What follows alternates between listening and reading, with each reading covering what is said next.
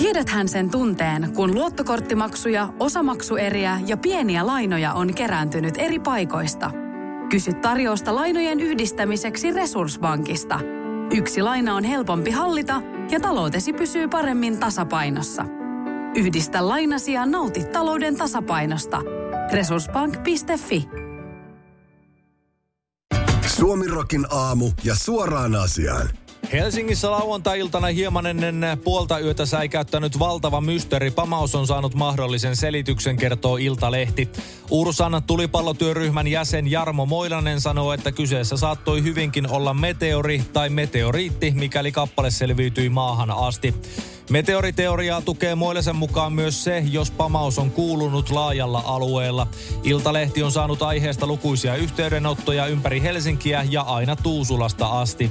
Pamauksesta tullutta ääntä on kuvailtu käytännössä yksimielisesti aivan valtavaksi.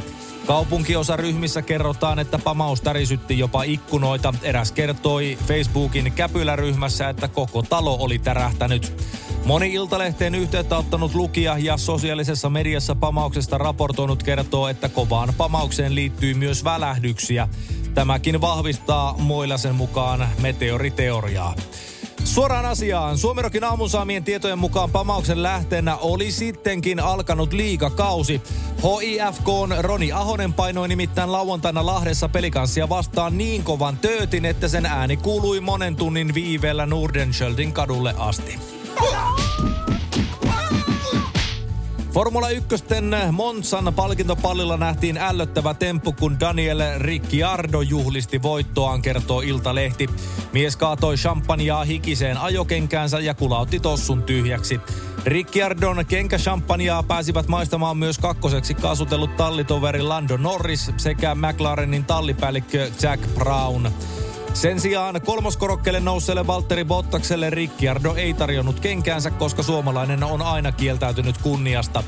F1-toimittaja Chris Medlandin mukaan Ricciardo on kuitenkin yrittänyt taivutella Bottasta nyt, kun hän seurustelee australialaisen Tiffany Cromwellin kanssa. Shui eli sampanian juominen kengästä on Australiasta lähtöisin oleva tapa. Bottas ei jäänyt toimittajan mukaan sanattomaksi. Me emme tee Shuita kotona, hän totesi. Suoraan asiaan. Bottas puhuu kyllä totta. Shui ei suomalaisilta taivu, varsinkaan makuuhuoneessa, mutta lätkä maailmasta tuttu huputupu lupu, eli Huey, Dewey, Louis asento kyllä lähtee. Rouva Melania Trumpin entinen henkilöstöpäällikkö Stephanie Grisham läväyttää tulevassa Tell All-kirjassaan julkiseksi ennennäkemättömiä paljastuksia entisen ensimmäisen naisen toiminnasta, kertoo Politico-lehti. Suomessa asiasta kertoo Ilta-Sanomat. Poliitikon mukaan kirjassa paljastuu Melanian tyly tekstiviesti Capitolin väkivaltaisten mellakoiden aikana. Grisham lähetti Melania Trumpille viestin 6. päivä tammikuuta pian sen jälkeen, kun mellakoijat olivat edenneet katusulkujen läpi. Haluatko twiitata, että rauhanomaiset protestit ovat jokaisen amerikkalaisen oikeus, mutta laittomuuksille ja väkivallalle ei ole sijaa, kuului Grishamin viesti ensimmäiselle naiselle kello 13.25 paikallista aikaa. Melania vastasi minuuttia myöhemmin yhdellä sanalla ja se oli en. Melanian vastausta pidetään äärimmäisen tylynä ja kylmänä. Suoraan asiaan, en kyllä ihmettele yhtään entisen ensimmäisen naisen tylyä vastausta. Siis, ootteko te nähneet kuvia hänestä? Ei pitäisi tietenkään tuomita ketään pelkästään ulkonään perusteella, mutta Melania Trumphan näyttää siltä, että Cruella de Vil ja Pahatar olisi saaneet lapsen ja kouluttaneet hänestä kunnon jääkuningattaren.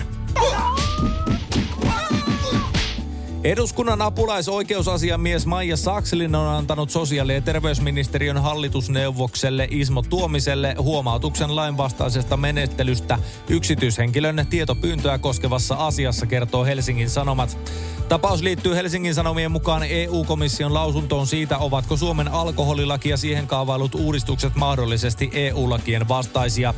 Oikeusasiamiehelle kannellut yksityishenkilö Richard Schöperi teki sosiaali- ja terveysministeriölle tietopyynnön 16. syyskuuta 2017, mutta siihen vastattiin vasta yli kaksi ja puoli vuotta myöhemmin 6. päivä huhtikuuta 2020.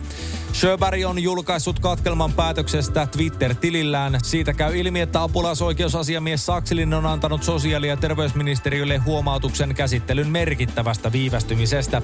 Viivästys ei kuitenkaan johda laittomuudestaan huolimatta huomautusta vakavampiin toimenpiteisiin.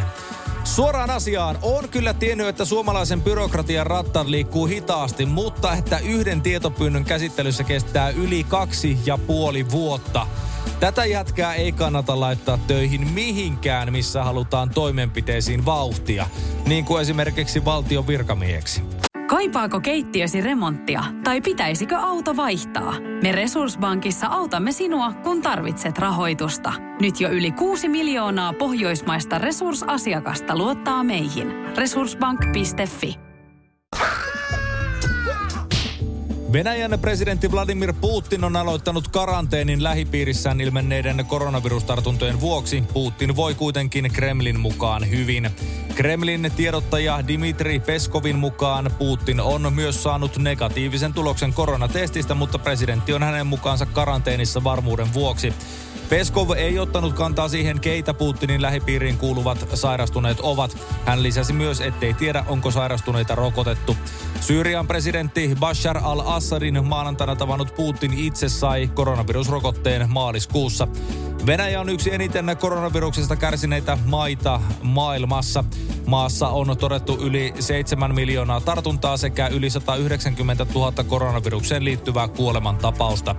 Suoraan asiaan. Suomirokin aamusaamien tietojen mukaan kaikki tartunnan saaneet ja Putinin mahdollisesti tartuttaneet lähipiiriin kuuluvat katosivat mystisesti presidentin altistumisen ilmettyä.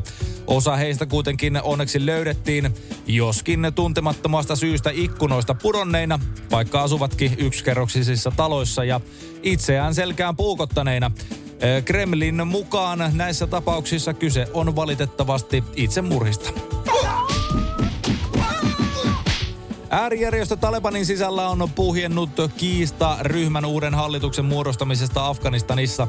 Asiasta kertovat BBClle äärijärjestön virkamiehet. Riitaryhmän perustajan Mullah Abdul Ghani Baradarin ja hallituksen jäsenen välillä tapahtui mediatietojen mukaan presidentin palatsissa. Vahvistamattomia raportteja Talebanin johdon erimielisyyksistä on ollut siitä lähtien, kun Baradar katosi julkisuudesta viime päivinä. Lähteiden mukaan riidan syynä oli uuden varapääministeri Baradarin tyytymättömyys väliaikaisen hallituksen rakenteeseen. Asiaan kerrotaan liittyvän myös erimielisyyksiä siitä, kenen Talebanin sisällä pitäisi ottaa kunnia järjestön voitosta Afganistanissa. Suoraan asiaan, yllättikö ketään, että kaaukseen, väkivaltaan ja pelon luomiseen tähtäävän terroristijärjestön sisällä on valta-asetelmat vähän perseellään? Riitaa ratkomaan ja sopua luomaan onkin lähetetty tämän planeetan parhaisiin neuvottelijoihin lukeutuva Donald Trump, joka saa kyllä kaikkien puolesta myös jäädä sille tielle. Iltasanomat kertoo verkkosivullaan mediayhtiö Sanoman hiljattain teettämästä tutkimuksesta, jonka tavoitteena oli selvittää uusiin ja käytettyihin autoihin liittyvää ostoprosessia sekä erinäisiä automainontaan liittyviä seikkoja. Tutkimuksesta selviää, että jos omaan käyttöön hankkimasi auton hinta on 5 000 10 000 euroa, tulosi ovat todennäköisesti luokassa 20 000 35 000 euroa. Jos taas vuositulosi asettuvat luokkaan yli 75 000 euroa, autosi, olipa se sitten uusi tai käytetty, hankintahinta on korostetun tyypillisesti tasolla 40 000 50 000 euroa. Kaikkein arvokkaimpia eli yli 50 000 euron hintaisia autoja harkitsee hankkivansa vain 2 prosenttia vastaajista. Merkittävää on lisäksi se, että kyseisten autojen ostajissa korostuvat selvästi ne henkilöt, joiden vuositulot ylittävät maagisen 100 000 euron rajan. Suoraan asiaan, ihanko oikein tutkimus piti sitten teettää siitä, että jos tienaat vähemmän, niin ostat halvemman auton? Oiska sitä oikeasti aikansa voinut käyttää paremminkin? Pallas Yllästunturin kansallispuisto varoittaa Facebookissa ruskasesongin myötä tunturille suuntaavia turisteja käynnissä olevasta porojen rykimäajasta. Viestiä on jakanut myös Riisitunturin kansallispuisto. Asiasta kertoo Iltalehti. Rykimäajalla tarkoitetaan porojen kiima-aikaa. Se kestää syyskuun loppupuolelta loka-marraskuulle. Hirvaat eli urosporot piirittävät naarasporoja eli vaatimia. Hirvaat ovat mustasukkaisia vaatimistaan ja puolustavat asemaansa toisia hirvaita vastaan. Hirvaat käyvät keskenään kovia taisteluita tokan herruudesta. Seurauksena voi olla joskus jopa toisen poron kuolema. Rykimäajan nimi tulee hirvaiden ääntelystä, joka muistuttaa rykimistä. Kansallispuiston päivityksessä kerrotaan. Poroja havaitsevan on viisaita kiertää ne kauempaa, eikä hirvaan ja vaatimien välistä kannata kulkea.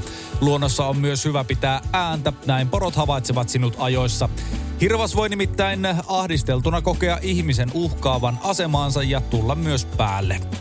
Suoraan asiaan, sehän tästä elämästä vielä puuttuisi, jos lähtisi hermolomalle Lappiin, vaeltaisi vähän tuntureilla ja joutuisi lopulta kiimaisen poron tallomaksi. Siinäpä tekstiä hautakiveen. Lähdin kuten tulinkin, kiiman seurauksena. Brittikeksijä Sir Clive Sinclair on kuollut 81 vuoden iässä, kertoo Ilta-Sanomat. Hän kuoli torstaina pitkän sairauden jälkeen. Sinclair kehitti urallaan muun muassa ensimmäiset taskulaskimet. Britanniassa Sinclair tunnetaan kuitenkin parhaiden edullisten kotitietokoneiden pioneerina.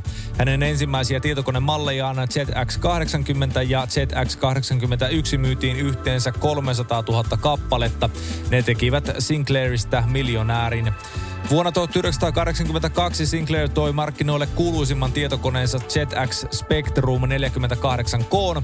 Se muistetaan sateenkaariraidoistaan ja kummisista näppäimistään. Sinclairin myöhemmät keksinnöt eivät olleet yhtä menestyksekkäitä. Hän kehitti sähkökäyttöisen kolmipyörän, joka ei lyönyt läpi markkinoilla. Myöskään Sinclairin kehittämä tasku TV ei noussut suosioon, vaikka nykyisin ihmiset katsovat liikkuvaa kuvaa puhelintensa näytöltä. Sinclair itse ei käyttänyt omia keksintöjään, hieman erikoista kylläkin. Belinda Sinclairin eli hänen tyttärensä mukaan hän kantoi aina mukanaan laskutikkua. Hän ei käyttänyt myöskään tietokoneita tai sähköpostia. Suoraan asiaan. Tiedän kyllä, että omasta kuormasta ei pidä koskaan syödä, mutta onhan se nyt ihan älytöntä, että taskulaskimen ja tietokoneen keksiä ei koskaan käyttänyt omia tuotteitaan.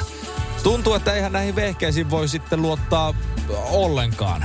Joka tapauksessa kevyet mullat tälle tietotekniikka-alan mullistajalle. Niko Ranta-ahon isää, liikemies Esa Ranta-ahoa epäillään Iltalehden tietojen mukaan törkeästä veropetoksesta.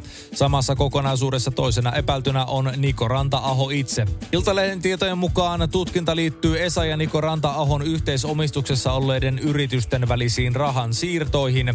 Tutkintaan liittyvät yritykset ovat Ranta-ahojen yhdessä Espanjaan perustama Air Property 2015 SL ja Suomen kaupparekisterissä oleva ER Tekniikka Oy jonka pääomistaja on Esa Ranta-aho. Veropetosjutun tutkinnanjohtaja rikoskomissaario Jussi Luoto keskusrikospoliisista vahvistaa, että KRP tutkii veropetosjuttua, jolla on liitäntä katiska-juttuun. Tutkinta pohjautuu verottajan tekemään tutkintapyyntöön. Suoraan asiaan, niinhän sitä sanotaan, että omena ei kauas puusta putoa. Tässä tapauksessa se omena on näköjään sitten kiivennyt kuitenkin takaisin puuhun ja märättänyt koko roskan. No ainakin tämä kaksikko on viettänyt ihan hedelmällistä isä-poika-aikaa. Suomirokin aamuja keskelle köljä. Ja ehkä vähän siihen siivuunkin pikkasen. Tiedäthän sen tunteen, kun luottokorttimaksuja, osamaksueriä ja pieniä lainoja on kerääntynyt eri paikoista – Kysy tarjousta lainojen yhdistämiseksi Resurssbankista. Yksi laina on helpompi hallita ja taloutesi pysyy paremmin tasapainossa. Yhdistä lainasi ja nauti talouden tasapainosta. Resurssbank.fi